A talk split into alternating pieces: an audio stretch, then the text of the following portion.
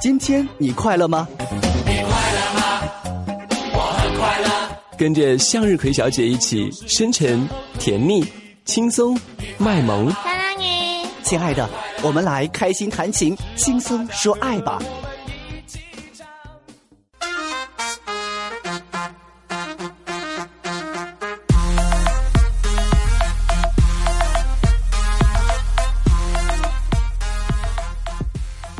Hello，亲爱的小伙伴们，这里是感情感悟说，我是你们的向日葵小姐。门当户对这个词语出自王实甫的《西厢记》第二本第一折，虽然不是门当户对，也强如陷于贼中。它的古今意义呢，其实大致相同，指的都是男女双方的社会地位和经济情况相当。结亲呢，就非常适合。一路走过来啊，门当户对成为了天下父母招纳贤婿良媳的一条重要标准。父辈们因为受到了传统思想的影响，所以门当户对的婚姻观念就根深蒂固。那么今天我不禁要弱弱的问一句啊，作为九零后的女生，你们的门当户对观念还在吗？消失了吗？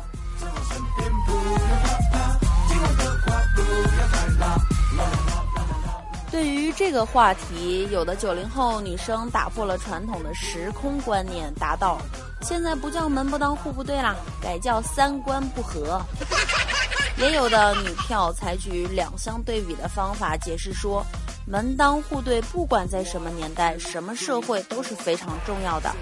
女生在乎门当户对，不代表就是嫌弃穷小子，也许是想嫁个跟自己差不多的男生，而不去攀高枝呢。”男生在乎门当户对，不代表就是想找富婆，也许是不想找家庭比自己差很多的女生呢。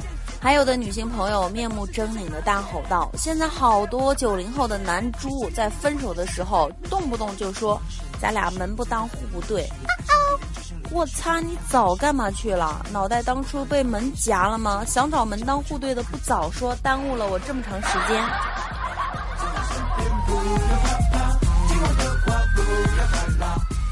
讲了这么多，还没有说到主题。那么，作为九零后的女生，她们门当户对的观念到底会不会消失呢？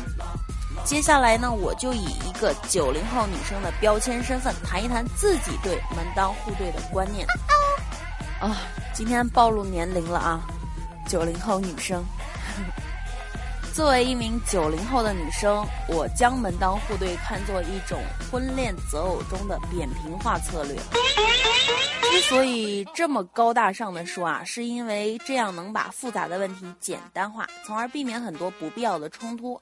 从这个角度上来说，我还是支持门当户对这种观念的。但是任何规则其实都是有例外的，单纯的把门当户对这四个字呢当做一个真理。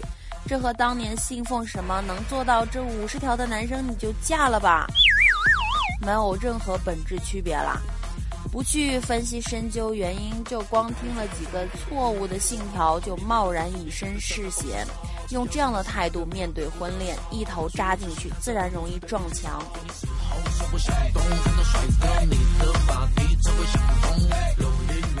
所以，对于大多数不想、不愿、不能够在感情中承担风险的人，那么还是找一份门当户对的感情吧，至少可以规避部分风险。我相信啊，如果一个人能够具有强大的自控力，强大到足以与自己的本能作对，则这个人也配得上得到更好的东西。物质如此，感情也是这样。可惜人都是倾向于懒惰和自立的，因此选择门当户对成了最优策略。最怕的其实就是那种人贪恋对方的某些特质，却看不到或者看到了也不愿意承认这种特质背面的真正原因。人的每种特质都有正反两面。你贪恋一个女孩格外的温顺，殊不知她出生在一个重男轻女、子女众多的农村家庭，才养成了这种逆来顺受的性子。你想不顾一切追求高富帅，但这样一个男人以他的出身和成长经历，必定不会只在你一个人身上留情。灰姑娘呢，能嫁给王子，因为她本来就是贵族啊。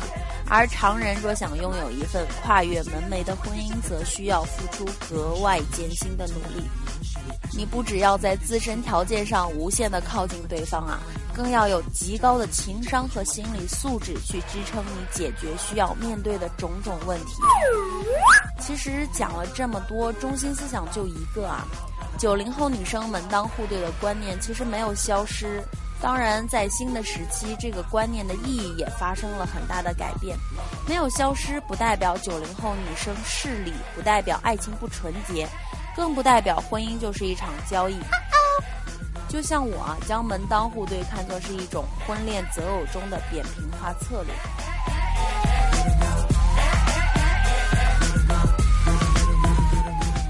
所以，我希望我自己和我的同龄人能够明白传统的规则在新时期的新型意义，在为人处事、与人交往的时候呢，能够时刻保持理性，凡事应该用一个全新的视角去看待。所谓“己所不欲，勿施于人”，不要对自己和别人抱有太多不切实际的想法。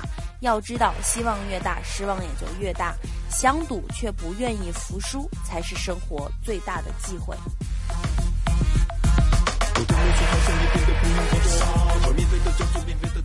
好了，今天的内容咱们就先说到这里。喜欢我的朋友可以下载喜马拉雅客户端来收听我的节目，和我互动留言点赞。你们的留言和点赞是对我最大的支持和鼓励。那么今天的节目就先到这里吧，各位拜拜。